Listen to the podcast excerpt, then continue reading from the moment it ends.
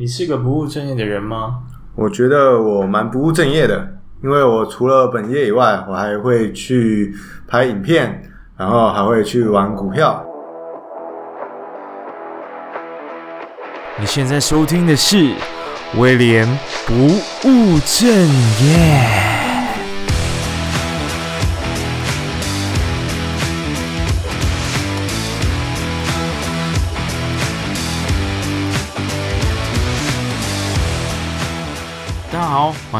回到威廉不务正业。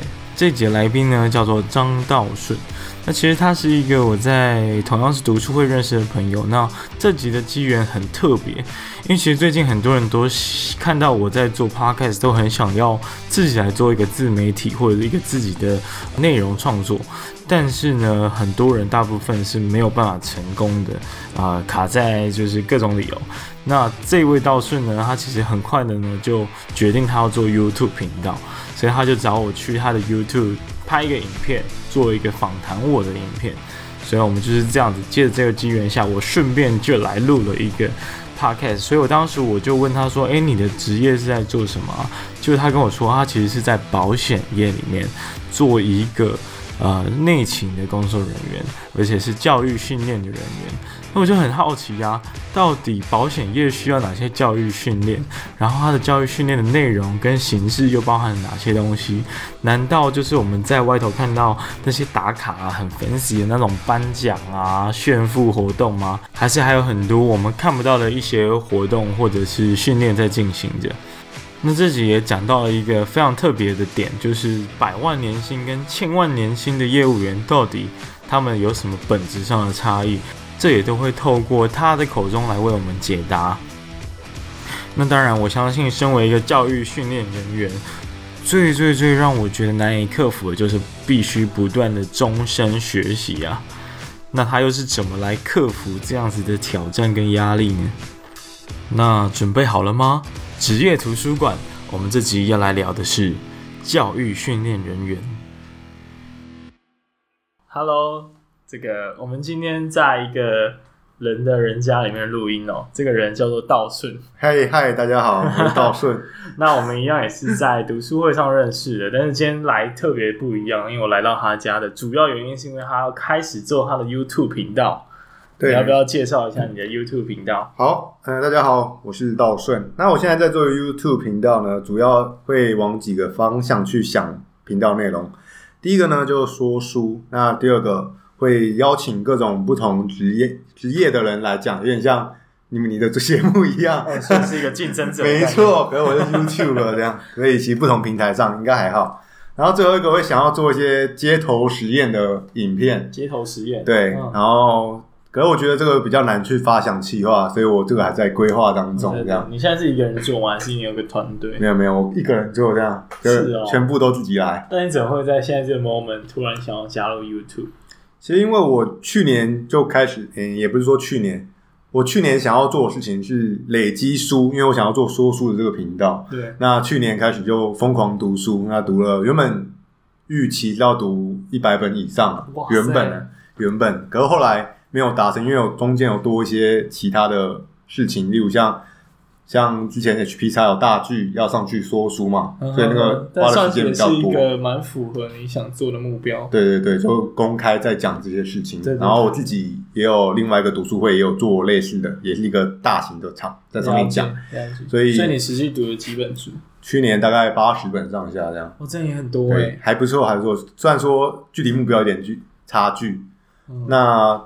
呃，我在大学毕业大概一年两年的时候，其实就想要开始做呃职业访谈这个频道了。为什么？可是那时候觉得，嗯、呃，其实大学的时候就有参加蛮多活动，有那时候我记得有一个有一个在台北在做的事情，他们也是找了很多人，然后上他们那个网站，然后讲说，哎，我们每个科系。未来需要做什么的，然后 IOH，哎、对，对对对对，IOH，一下刚刚还忘记了，嗯、对，然后我就想说，哎、欸，我就想要做类似这种，而且想要做更大一点，就各行各业让大家知道到底在干嘛。因为有时候我们像上人力银行，我们看了以后还是不知道这个工作到底在干嘛，这样。对对对。那与其这样，不如直接邀一个人问问看这个工作内容是什么，搞不好更直接，可以帮助那些想要进去的人先筛选过他真的想要做这个工作吗？嗯。所以其实想做 YouTuber 已经想了很久，可是今年一方面也是看到你在做这个节目，我 觉得哇，好棒啊！因为跟我想做也一样，然后我觉得不行了，我不能再拖了。然后去年的累积累积了一年，我觉得时间也差不多可以来做了。嗯，就是我我觉得我在做这件事情算是一个蛮有象征意义的概念，就是很多人一直想做的事情受到启发，然后纷纷开始觉得哇，不能再拖了这样子。所以在这个期间，我还蛮常有人来找我讨论他们想做的事情。对，但是我觉得你很棒的点是你已经开始在做了，因为大部分来找我人还是没在做，还在想而已，还在规划。对啊，但是其实做了就知道，想那么多其实帮助不大。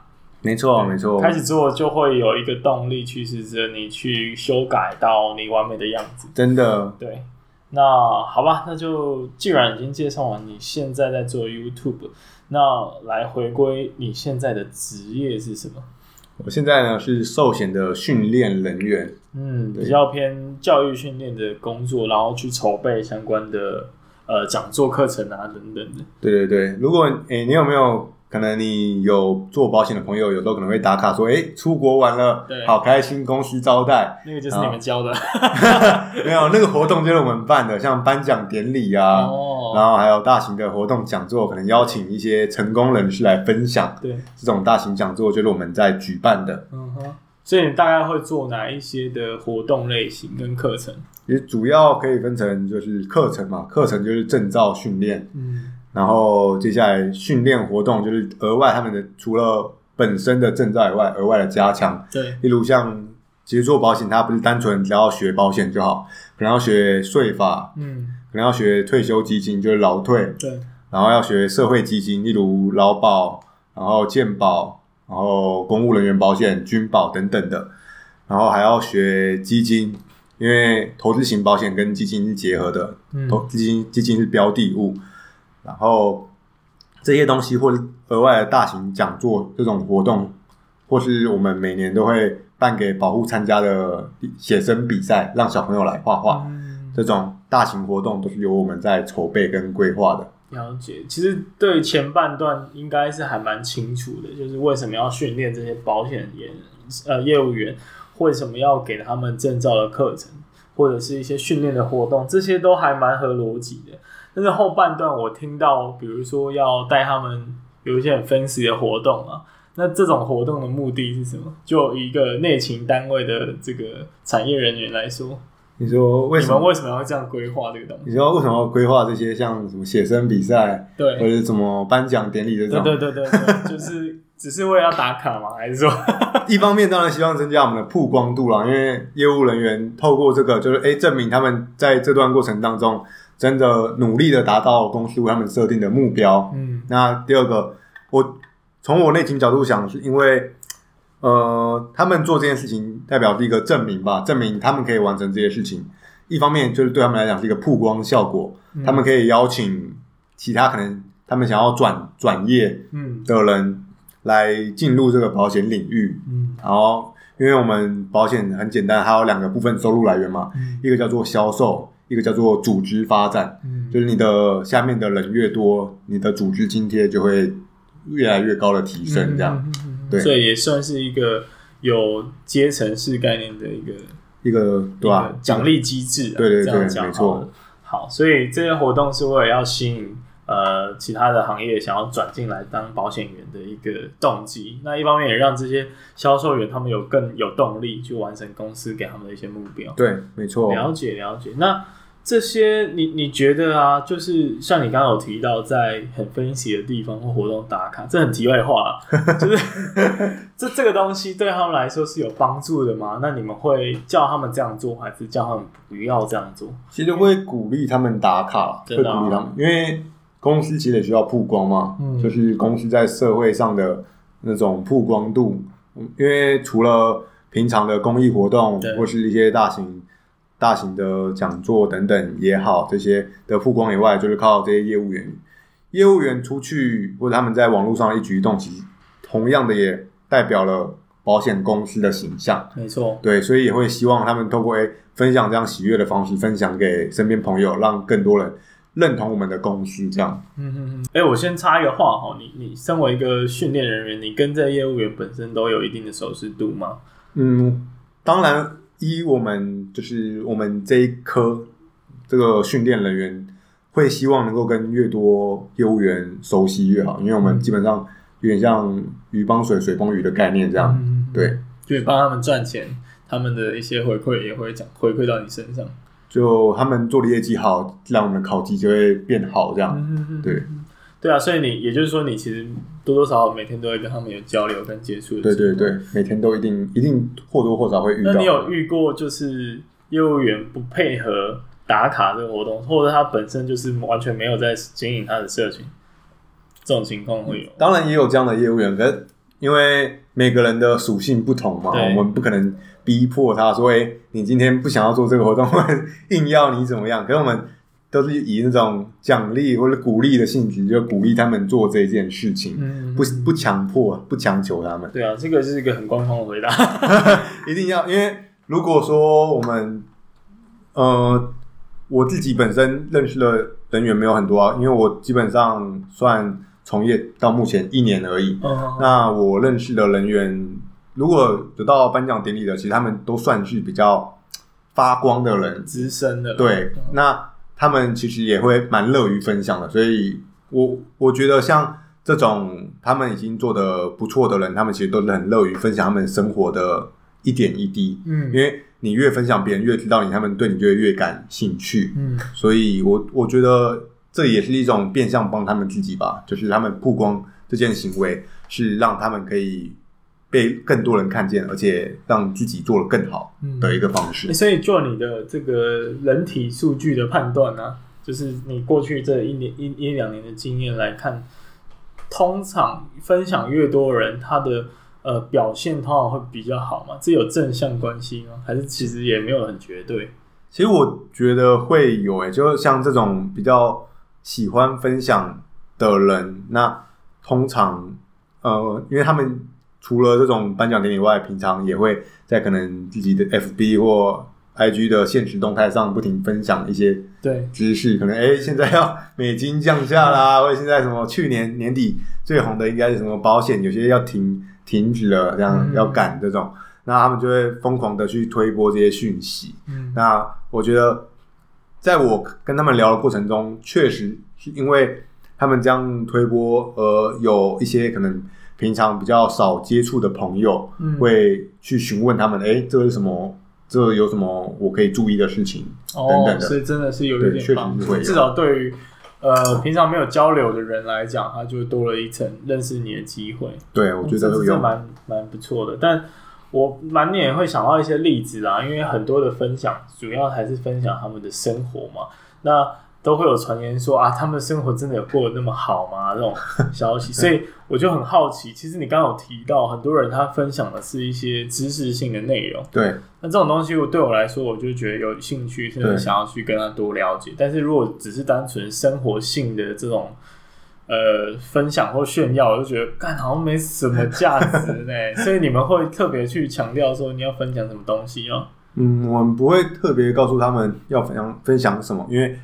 其实这有点像，呃，因为我们有时候会有开一些课程，希望就是让业务人员来讲他们的这个心得，对上班过程当中的心得，在做这个保险领域当中的收获，就会分两种类型，一种也像刚刚讲的，就是继续传播，他想要分享一些东西；另外一种就像后面后者，他就有点小小炫富，他可能说，哎。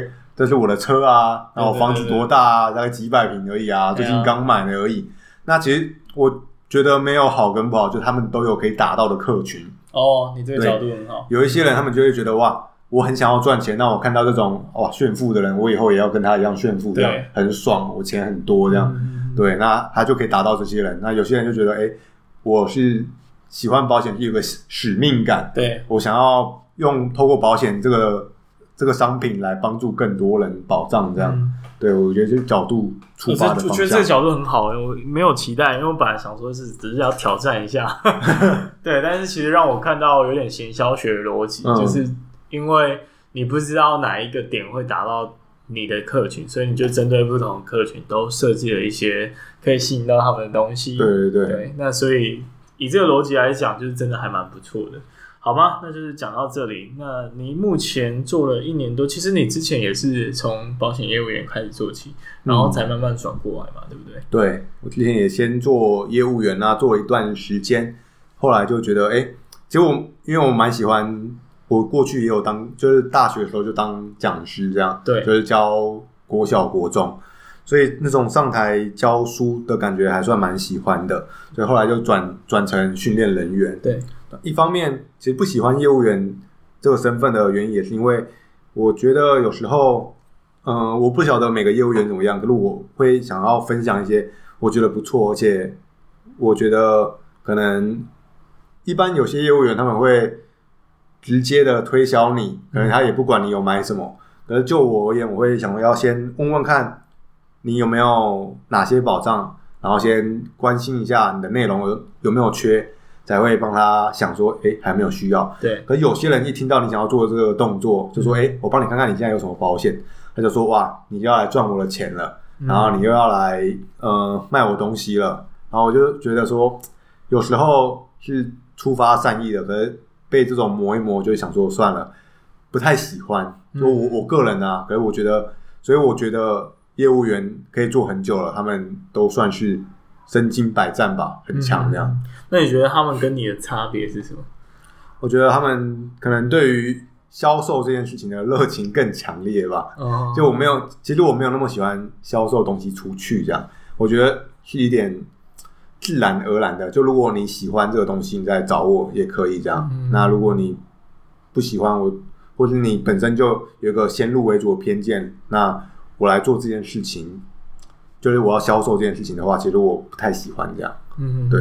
所以那想当然呃，就是像你这样的人，应该也是有很多嘛。嗯。那他们来找你做教育训练的时候，你是看得出来吗？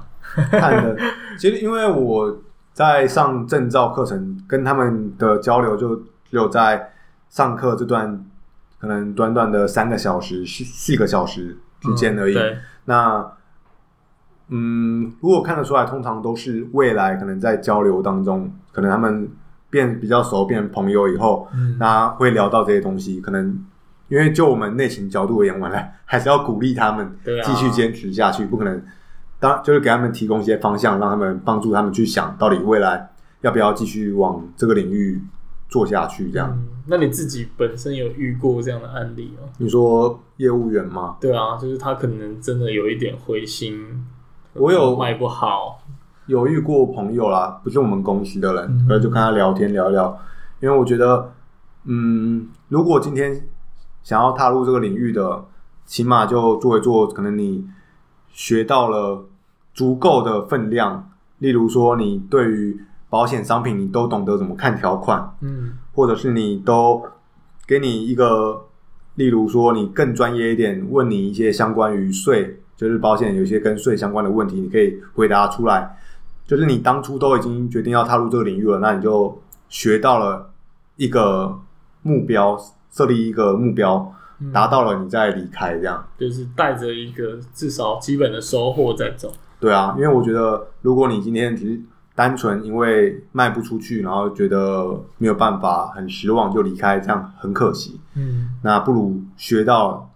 我觉得其实这也是两面的，就你当当你的专业提高了以后，其实别人对你的信任感也会增加。这样对，没错。对，所以他们可以一方面设定自己想要学到什么样的阶段，一方面设定自己要呃有多少的收入，那用这样去检视自己、嗯、要不要，到底要不要坚持下去，要不要离开这样。我觉得有一个很好奇的点，就以你们内勤的角度啊。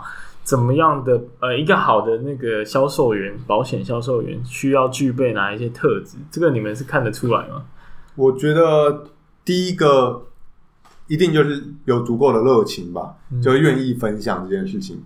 对，他们很乐于分享生活东西，然后不会怕麻烦，因为有些人可能会觉得哇，怎么多这么多资料都要传到社群上？我觉得现在很好的一个点是，过去可能你必须要挨家挨户的拜访或打电话，才可以去触碰到每一个潜在客户。嗯，可是现在因为有社群软体，你可以直接用可能现实动态，或者你发文，这些人可能就看到了。那有时候你莫名其妙就会发现，哎、欸，怎么今天这个人忽然找我，想要跟我讨论保险的问题，这样、就很特别。这样了解，对对啊。那除了这样子的特质，还有其他的特质？还有例如像，我觉得如果说他比较从我们单一保险公司的角度，是觉得他比较忠诚吧？忠诚，忠诚对，因为这个概念是什么？因为从保险公司的角度出发，当然是希望我们今天训练了一个人员，哦、那他就可以在公司里面继续长久的生根，嗯，然后继续把这些东西传传给下一代这样。可是因为现在商品嘛，每家都有不同商品，加上现在又有保金保险经纪人，所以说每家可能在销售同样类型的像商品来讲，每家得到的佣金就不同，嗯，有些人可能就会讲说，哎。我都是卖一样的东西，可是这间我赚的比较多。嗯、那与其我待在这里，那我不如换一家好了。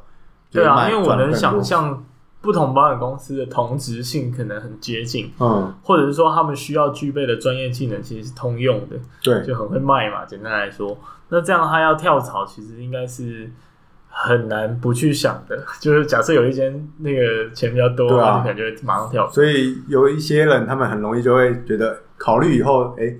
我这边钱比较多，那我就过去。所以我觉得，大家对于这个公司的忠诚，就是这个人本身的性格，应该也蛮重，对我们内勤来讲蛮重要。嗯、因为我们也不希望，可能今天一个很优秀的业务人员，他做一做，忽然就跳槽到其他间，嗯，这样变成竞争对手，对这样。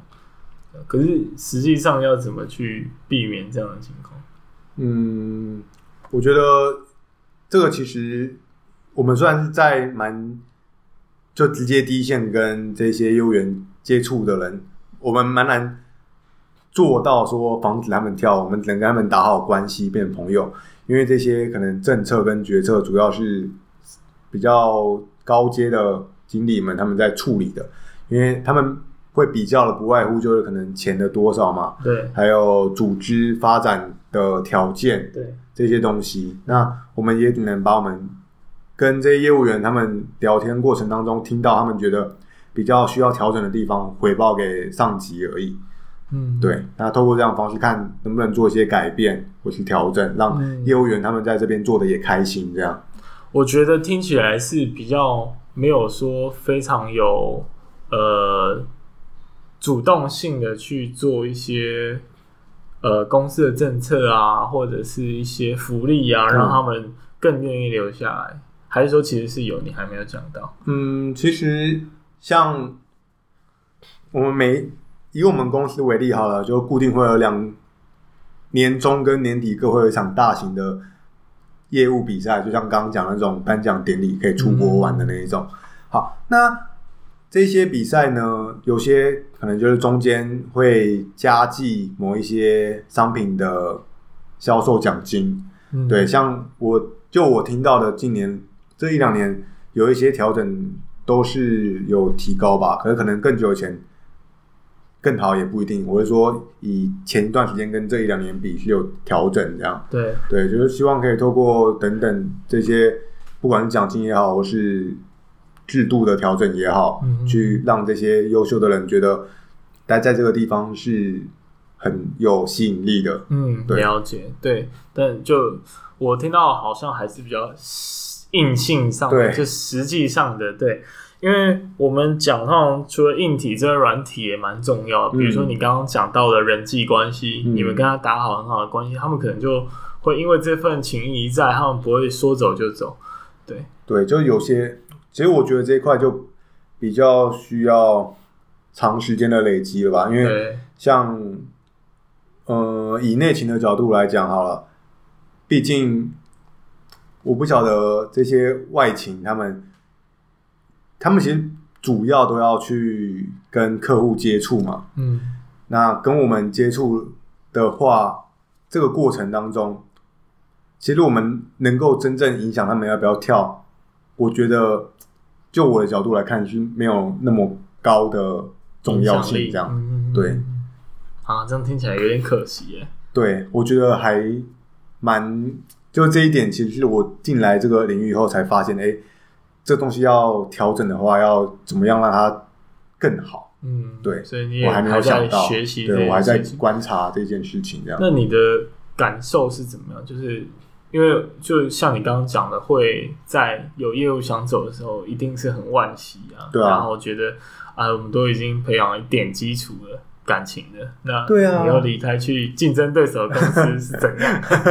当然会觉得哇，可是会会觉得怎么怎么这样说走就走？可是其实，嗯，就另外一个角度而言来讲，其实一样就是当朋友嘛，因为也不会因为你今天多多卖几张保单，就是就算在我们公司来讲，就是你多卖几张保单，我我的钱就变变很多这样，嗯，不太会这样。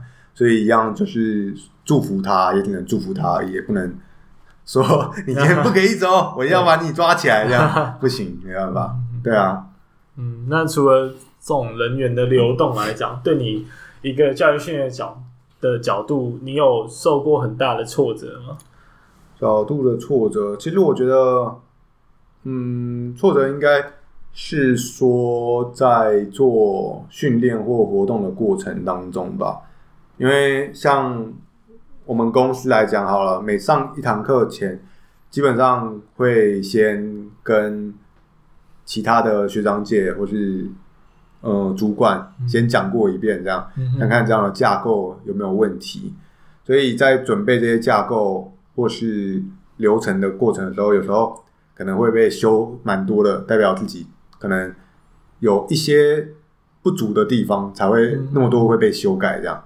像这种是其中一个，或者是说，像办活动的时候，如果今天一个活动过程，当如果这个活动是对单纯对少数的业务员也还好，如果今天这个活动是大型的，然后客户也可以来，他们不会晓得说你今天这个活动是办的，呃，你们是怎么样，他们只会看到。他们来参加整体的感觉而已，嗯，所以如果我们中间只要一个地方出错，其实就会被他们挂上，哎，怎么这个公司办的活动有、嗯、很不专业、啊，对啊，不专业啊，有瑕疵等等的这样说法，嗯、所以就必须要，我觉得办活动反而对我对我来讲是比较有压力的，因为要顾顾前顾后跟临场应变的反应这样，嗯、对。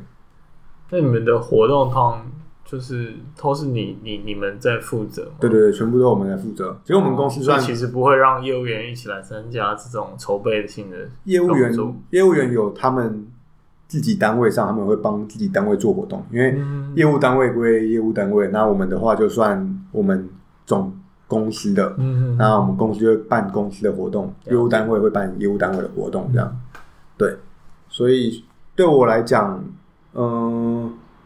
我觉得挑战也是，因为我在听其他同业的内勤朋友在聊，他们说他们基本上是把训练跟活动这两块是拆开的，嗯，就是有专专属的人员，就是做训练的人就是单纯做训练，嗯，做活动的也就单纯做活动这样，哦、我们是把它包起来，所以对。我们来讲，一方面当然也是学习啦，就我们接触的面更广，但其实这两个属性跟目的还还蛮接近的，其实。对，可是其实都是需要花蛮多心力在上面去筹划的，嗯、对，所以我觉得也还蛮有趣的。嗯，听起来这些挫折都还算顺利了，还算顺利，因为其实我觉得很重要，是我对这个领域也蛮喜欢的，这样，嗯、就我对保险相关的一些它可以做到的事情，还有它可以带来的保障这些东西，我觉得哎，还蛮有趣的。嗯，对，就喜欢。为什么你会觉得它有趣？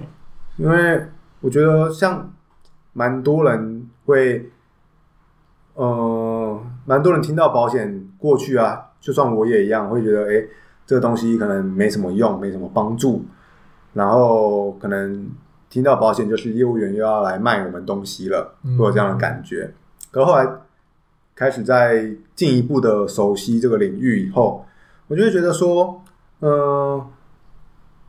保险当然是你能够真的拿到这个保险金很好，嗯，可是同时它有点像一个双面刃嘛，你拿到了什么，代表你失去了什么，嗯，对，你有失去才会得到这些保险，所以那怎么样规划让一个可能你收入年收五十万、一百万、两百万的人去规划出一个适合他的保险？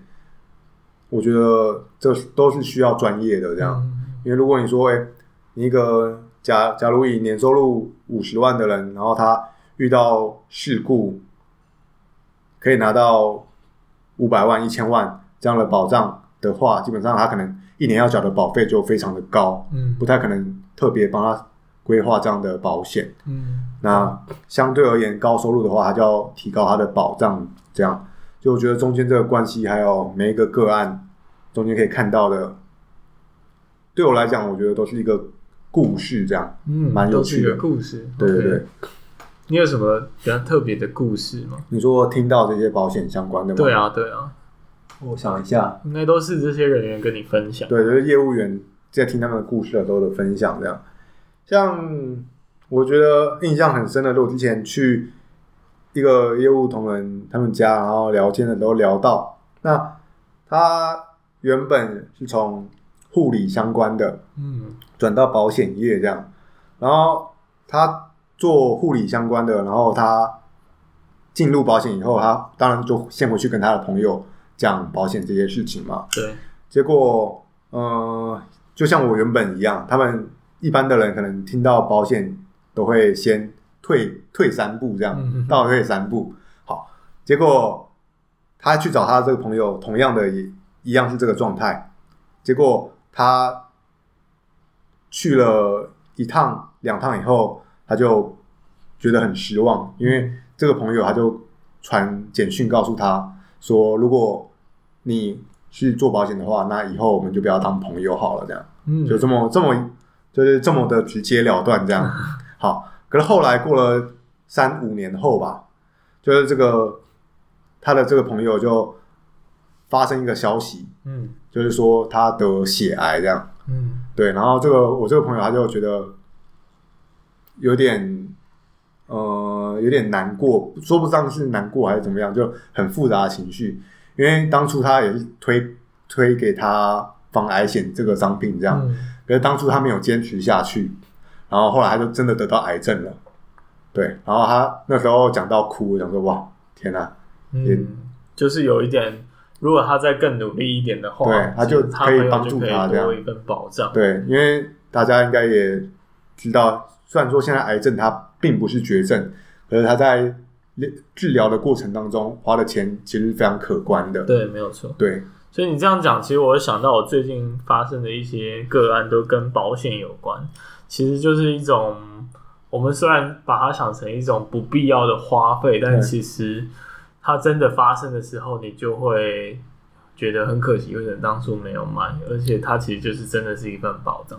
对，就像我那天跟我一个军人朋友在聊天，嗯、军人朋友，对，他其实。我们把整个国家的军人体系，其实应该要想象成一种保险的概念。嗯，你应该庆幸现在他们在耍废，但是，但我这样讲有点极端了。但是很多社会的声音都觉得啊，职业军人就在军中训练，然后也没做什么事情，嗯，好像可以轻松领钱。但是就是因为有他们在轻松领钱的这个状态，他们不用上战场去打仗，现在才会是一个平安的年代。等到他们真的发挥了用武之地，表示你现在就已经遭遇了相当的不幸了。战争的状态已经来临了。对啊，对啊，对啊，全民皆兵。对啊，所以其实我们也不希望那样的情况。对，或者是军人需要上战场的这种时代降临在我们的身上。对啊，真的，其实就是一种买保险的概念呢。蛮像的，蛮像的。我们当然都不希望保险用到，但是就是平常先准备起来也是一种好事。真的对、嗯，所以你觉得保险在你的人生当中扮演什么样的价值跟意义？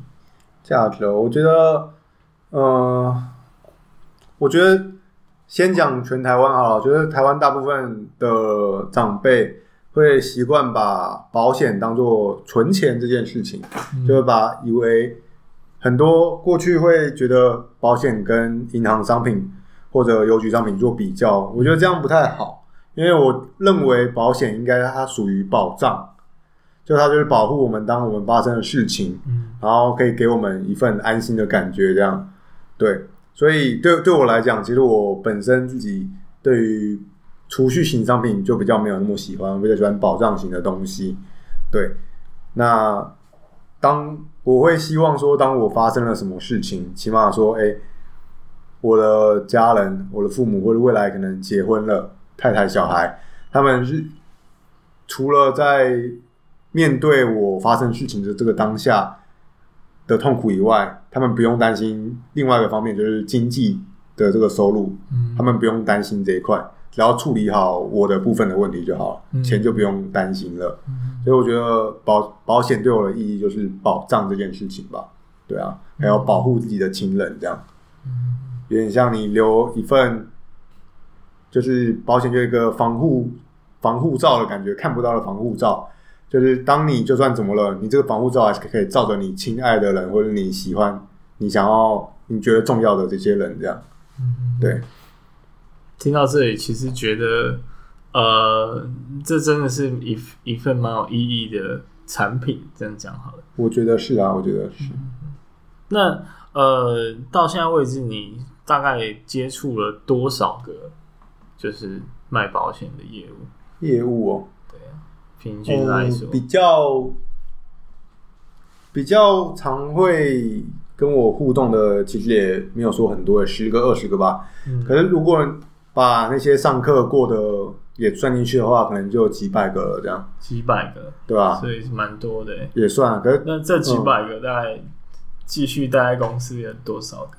其实目前比较常看到那些人，大部分都还在啊，大部分都还在，才常常出现这样。对对，那呃，我觉得现在就是我我比较常互动的这些人，他们其实都蛮现阶段啊，对我们公司应该都算向心力蛮强的这样，嗯、就是有活动啊，或是有什么呃比赛等等，都会组都会。比较有向心力去参与，这样、嗯、我觉得还不错。这样，那他们都算是有点领导阶级的角色吗？有一些新人，然后也有主管，都有这样，都有，都有，对对对，是哦。那你觉得像他们这样子，呃呃，可能比较成功的这种业务员来讲，他们的特质是是有分哪几类？特质有分哪几类哦？嗯，因为我我可以想象有些人是那种。很会聊天派的，但一定有那种不是聊天取胜的。那我不知道你就实际观察有分哪哪一些类型这样。类型的话，我觉得，我觉得通常都会蛮鸡婆的吧。那 我说我说比较比较发光发热的那种，通常都蛮鸡婆的，就是看到诶别人有需要帮助，都会主动去帮助他们。嗯、那这是一个种类嘛？然后另外一个种类可能他们。比较会去想给予一些知识性的回馈，对，就是他们是属于比较知识型的人这样，然后分享这些可能近期发生的呃案例状况，然后加上他可以提供解决产品的方式，这样、嗯、解决的产品，然后还有嗯、呃，想一下，应该还有那种比较靠感情的吧。就是刮干净的，哦，那种就是会一直陪客户这样。对对对，可能呃，透过这样呃，这个业务员跟客户常常去交陪啊等等的这样，然后客户可能本身也会觉得啊，好像不捧场一下，对不起他这样。嗯，有也有遇过这一种人，这样。人情的因素。对对对对，就是虽然说不是必要，可是有多。多买这个商品多一点点，对他来讲也没有什么影响，这样，嗯、所以他就买了。这样，大概这几种，我觉得是我比较常遇到的这样。嗯，对。那呃，这些业务员呢，应该呃，我们通常都会听说保险这件事情，这个工作其实有能力的人可以赚到真的很多。其实我觉得有机会的，是是真的吗？嗯，我觉得在。呃，跟一般的白领阶级比，是有可能赚到很多的，嗯、没错。因为我的很多是很多到哪里？例如，例如像第一年进来很认真做，就做到年薪百万的，也有看过这样，嗯，就还不错。比例也是有的，也有一一些比例这样。然后像也有那种年收入千万以上的，也有也有听说这样，哦、在做听闻。所以说，诶，应该是说保险这个行业，它其实做越久会领得越多。哦，因为就你刚刚讲的组织的佣金的问题，一个是组织，一个因为它会，呃，今天我们买了一张保单，它，呃，就是业务员他并不是只有领一年的佣金而已，嗯，有一些他可能分四年、三年或六年分期把这些佣金给完，这样，嗯，所以等于说你今天你先卖了一张以后，那你明年再卖同一张，你领的就是两张，就是你第一。第一张的第二年的钱，嗯、加上第二张第一年的钱，这样它是累加上去的。收入有点累积性。对对对，嗯、所以其实你做越久，是真的是会越做越轻松，这样相对而言，嗯、有点接近被动收入、财富自由的概念，可以这么说，有点被洗脑的感觉。对对对对，我们也希望业务员都这样想，他们就会努力的去做这样。对啊，对啊，对。那你刚刚有提到千万等级的，对这种跟。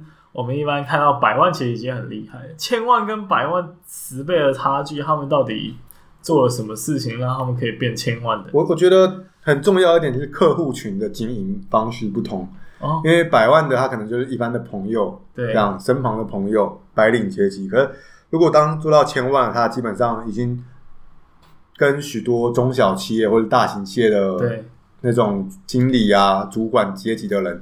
是熟悉的，还有经营到这些客户，因为其实保险它前面有提到说，它跟税务规划还有遗产继承都有相关的做法，这样。嗯、所以当这些人他们遇到这种中高级的客户的话，相对而言，成交了保单的佣金也会变得很高，这样，更多商品可以推给他们，这样。对，然后价格也更高，这样哦，对了解了解，自然而然这样收入的来源跟种类越来越多，对对对，嗯，很特别。那问一个很 很现实的问题啊，就是说，既然这个业务做的啊有声有色，然后你在看在眼里，对，而且你稍微就照你刚刚逻辑，你大概都知道为什么他们可以做的这么好，对。那你有没有想过，就是自己也在重新再加入第一线的行列去卖？对啊，因为很自然而然，你都知道他们为什么可以这么好了。对，其实我想过这个问题，可是我觉得我应该用另外一个管道，就是我想要呃让别人来找我协助解决问题，这样他不一定要找我买商品，可是他可以来找我解决问题。那如果在这个过程当中，他觉得我解决这个问题的方式，他喜欢的话，那他可以跟我购买没关系。那怎么做到呢？可能就我现在也会开始写一些相关的文章，这样、嗯、就是一些保险的观念，或是一些保险的实际案例，就我听到的分享出去。这样透过这样的方式看，如果他觉得需要协助或者需要帮忙的话，我可以提供嗯我一些看到或听到的解法告诉他。这样，嗯、对，也就是说，你其实会期待自己是用一个比较不一样的方式去吸引你的客户，对，就不再比较不希望是我这样主动去推销，让他们看到哎、欸，觉得有需要再来联络我就可以了，这样。这是你期待的一个成交的方式啊。对对对。那你现在在做 YouTube，为什么不专门来做一个保险介绍频道？其实我在想，因为其实我觉得网络上很多在骂保险的 频道，这样，那我本身在保险领域，然后结果我做这个频道，感觉到好像我有点老王卖瓜的感觉。哦，对，可是我也在想说，这个东西其实是可以做的，如果我要怎么做，我还要再想一下内容要怎么丢，这样、嗯、就不会让人感觉好像我刻意，因为我这个。行业，所以故意说保险的好，这样。对啊，因为其实就是像我刚刚讲的，就是你如果不想要这么主动性、攻击性那么强的话。其实有些知识性的，像你刚刚讲税法，然后或者是保险商品的分类啊等等，其实对一般大众都是还蛮有帮助的。嗯，所以其实从这个角度切入，或许啦，或许是还不错。你可以之后再尝试看看。对，我有有可能会尝试这样。对啊，但刚刚提到就是说，你期待用一种比较特别的方式去吸引客户。那你现在接触到的业务有没有听到最扯的方式？成交的那个过程是最扯的。最扯的方式哦。对啊。你刚刚有听到，比如说亲友嘛，对，就是自然而然成交，或者是不好钢筋的呀，或者是因为他很专业啊，分享一些他的解法啊等等的。哎、欸，有没有那种很扯的那种？我最近我自己遇到的，我觉得比较好笑，是因为有时候会有客户主动打电话来我们公司询问保险，这样就是问一些问题。然后前几天我就刚好接到一个电话，然后这个北北，他就打电话来问我说有什么商品可以介绍给他。啊，其实我原本蛮想要我自己去跟他聊的啦，嗯、因为那天我刚好有活动，我就把就是这个打电话主动想要投保的客户介绍给我认识的一个业务员，这样，所以他有点像陌生，就是一个完全陌生的人，然后直接开始这样。那因为。这北北，我我不晓得他起心动念是什么，可能他觉得他现在身上有一些疾病也好，或者什么，想要透过保险来帮自己未来的保障提高。嗯，所以后来我那个追踪那个业务员他的后续发展，后来真的有成交，没错。可是就是这个北北他身上有很多可能像器官的问题啊什么的，嗯、就要去。做体检确认才可以。嗯，对，所以其实我就这种突然找上门，天上掉下来的不知道是礼物还是鸟大便这样，对，真的蛮有趣的。应该很少人是这样做，因为蛮其实就我以前也蛮少遇到那种完全陌生的人忽然打电话过来说要投保，然后后来还真的成交了这样的的经过这样，对啊。但是某种程度，如果你开始经营频道或者是用。文章啊，来分享。那其实他们会因为你的文章吸引过来，其实某种程度就是跟你基本上是没有关系的。对对对，就这是一个蛮令人期待的方式。对，我也蛮期待未来会有这样的结果。这样，对对对对对，对。那呃呃，我们作为这个教育训练人员啊，你自己会常常去在专业上去去做研究吗？或在在学习这种？嗯，其实也会。就像我们，就算我们。整个单位也一样会持续的进修，这样，因为其实保险这个领域真的太广了，像刚讲到的税法，嗯，然后还有像遗产法，对，然后还有赠赠与税、遗产税啊，然后还有到基金跟社会保险这些东西，每个都是一个很很庞大的领域，这样。像最近我应该也会去进修，让。嗯、呃，例如像社会保险，嗯，或是劳保跟税法，还有基金的部分，我应该也都会去进修，这样可能去外面听课，或者是呃自己去网上找相对应的资料，也都会这样。嗯，因为我觉得其实这是一个一一个没有尽头的路啦，就你都不停的钻研，然后要进修提升自己，这样。嗯，对，就是 always 都要去学一些新东西，对啊，因为世界一直在改变。可是这样不会觉得很累吗？很累，其实还蛮累的。对啊，而且某种程度你们又担负担了需要再去把这些知识整理出来传播给其他人的责任。对，就有点像，我觉得有点像平常在看书的感觉，就是把这些东西学起来是输入嘛。嗯。然后你除了输入，你还要转化变成输出，这样的过程其实才是花最多时间的一个部分。对对，那呃，可是我觉得这些还好，因为我觉得还蛮。喜欢这个过程的吧，嗯，就是我我觉得学习这件事情，应该说学习喜欢的事情这件事情是很，就是不会让你觉得这么累，这样，嗯，做自己喜欢的事情不会让自己觉得这么辛苦，嗯，对啊。你们有多少个就是跟你一样在训练的？就以你们总公司而言，因为你们公司其实你不用讲，但是算蛮大的。整个公司的各地区加起来吗？还是说就高雄而言？就各地区加起来。各地区加起来，我想一下啊，等一下。光训练人员应该就负责训练这块领域的，应该就快要一百个人吧？对，也蛮多。就全台湾加起来，嗯，应该会。那以高雄呢？高雄这个单位，高雄我我们的单位就差不多二十个人这样，也很多哎。哎，可是其实比我想象的还要多。如果要这样切的话，其实应该再少一些，因为我们像我们单位就会再切成会做讲课的跟单纯做行政事务的人这样。对，如果把单纯做讲座的人切的话，大概十到十五个这样。高雄的话，嗯、那其实也是不少。那这样子的人，就是大部分人跟你一样，都是同样喜欢学习的人吗？其实应该不一定，不一定。我觉得不一定啊。可是有些人可能是喜欢跟人互动的感觉，嗯、就是喜欢站在台上的感觉。嗯、那有些人可能是喜欢。拍影片吧，因为我们像刚刚讲的嘛，要办大型活动，有些大型活动需要前导片，对对，或者一些预告片等等的东西要拍，这样。然后我们科刚好就是做这件事情。那喜欢的人来我们科刚好就是如鱼得水这样，嗯，或者是他可能呃，就是喜欢金融这块领域，然后又不想要单纯的很固定的在做同样重复的事情，因为。保险公司还有像什么理赔科跟契约科，他们生活其实就比较始终如一一样，嗯、就是每天都接单，或者要 key 这个人啊，或者检查这个人他的理赔状况符不符合，比较单一面向。而像我们科其实就还蛮全面的，就是什么都必须要去接触跟观察，然后还有随机应变这样。嗯、对，对啊，所以其实就像我们刚刚讲的，各行呃各式各样的人都。都有在你们单位出现，对，对，其实还蛮多元的。你怎么看待教育训练这件事情？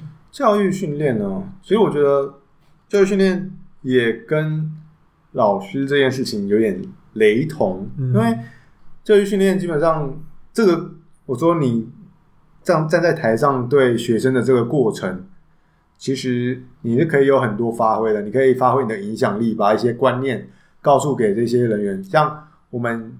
的一些课程是给刚进来这个公司的新进同仁。对，那他们这些业务的新人，第一个遇到就是我们，所以我们如果我觉得啦，我觉得我们有什么观念要告诉他们，最好就是从这个时候开始建立起。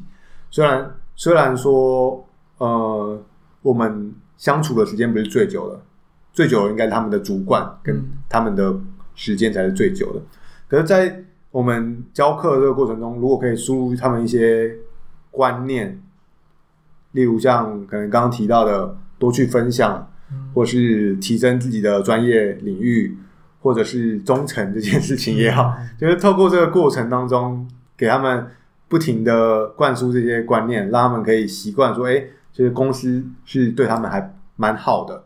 这些我觉得。这是我们在做教育训练，就是以我们公司在做教育训练是还蛮重要的一件事情，嗯，就是给他们打一个根基跟基底，让他们再慢慢去发芽，这样，嗯，对。那你有看到最近就是在做教育训练上有什么比较特别的改变吗？教育训练，比如说方法啊，因为我们知道教育本身在国小、国中、高中这个阶段一直在调整，包括呃之前。访问高中公老师啊，我们的一零八课纲也是不断的在推陈出新。对对对。那在企业内部的教育训练有在做改变吗？嗯，其实我觉得不管是什么样类型的教育训练，我觉得最重要的一个点应该是能够让这些来学习的人觉得有趣，嗯，最重要。因为他们如果连来听都觉得很无聊的话，更不用说他们学到了什么。对对，所以。其实我们我们我觉得还蛮重要一个点，就是我们过程当中有没有设计一些桥段，可以让他们觉得好去记忆，或者是诶还蛮有这个过程蛮有趣的。起码他们这个课程中可以带一点东西回去，嗯、因为不太可能。其实我觉得对一个新人来讲，他可能刚来上这个课程，对他们来讲重要的并不是上课这件事情，而是考到证照这件事情。嗯，所以他们会很 focus focus 在考证照。这个东西上面，对，所以我对我们来讲，挑战应该就是说，要怎么样把有趣的东西又结合，它可以帮助他们考证照，又结合我们想要一开始给新人建立的观念，这些东西结合进来。嗯，对，所以也有在尝试调整，因为像现在最普通的用简报上课都是必备的嘛。那有时候我会想说，可以加可能一些影片。那过去我有想过用分组的方式，让他们可以有一些团队的进行，帮助他们记记忆这样。嗯，对，所以我觉得都是可以尝试性的东西，就算企业内训也一样这样。嗯，但总之你也一直在调整你的方式。对啊，甚至是你的同事可能也有在一直在改变他们的教学方法等等的。对，因为公司有在想新的活动，然后维持他们的忠诚。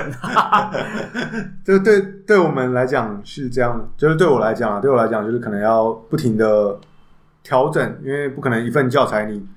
第一年教教到第五年、第六年还同样一份教材不改变，基本上我都会在上课前可能抓一些最近发生的事情，可能近近期发生过的事情，然后在课前给他们一些小故事，嗯，帮助他们进入这堂课程，这样我觉得很棒，对啊，用这样的方式。嗯，那最后你在这个生涯啊。应该我我相信你会持续的做这一个相关的领域啦。嗯、那你会有什么样期许吗？其实一定也会希望自己是，嗯、呃，第一个就是往更高的位阶爬嘛。嗯嗯嗯。第二个，我我觉得对我来讲，自我实现比较重要的是说，就是呃，对于商品，就是对于保险这块领域，不管是公司的保险商品。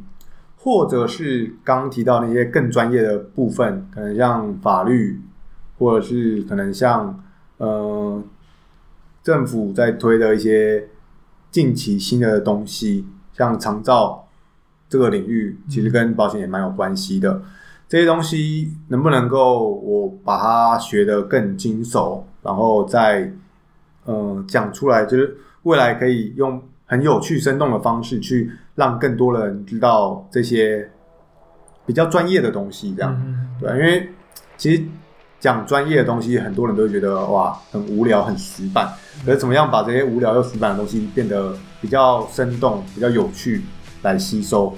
我觉得是我们必须要一直去追寻的一个目标，这样。嗯对，嗯，希望你可以达到这个理想，一定会，一定会。对，而且还有，我真的蛮期待，就是如果你可以用你的频道，或者是用新媒体的方式去把保险这个东西介绍给更多人，那、嗯、其实是一个很让我期待会发生的事情。对，因为我其实在网络上蛮少看到这样的东西，嗯、我自己 YouTube 也有查过，其实还蛮少人。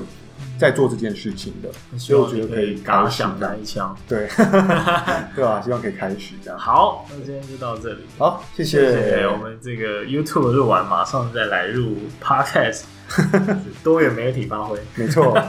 好，谢谢大家，拜拜。谢谢，拜拜。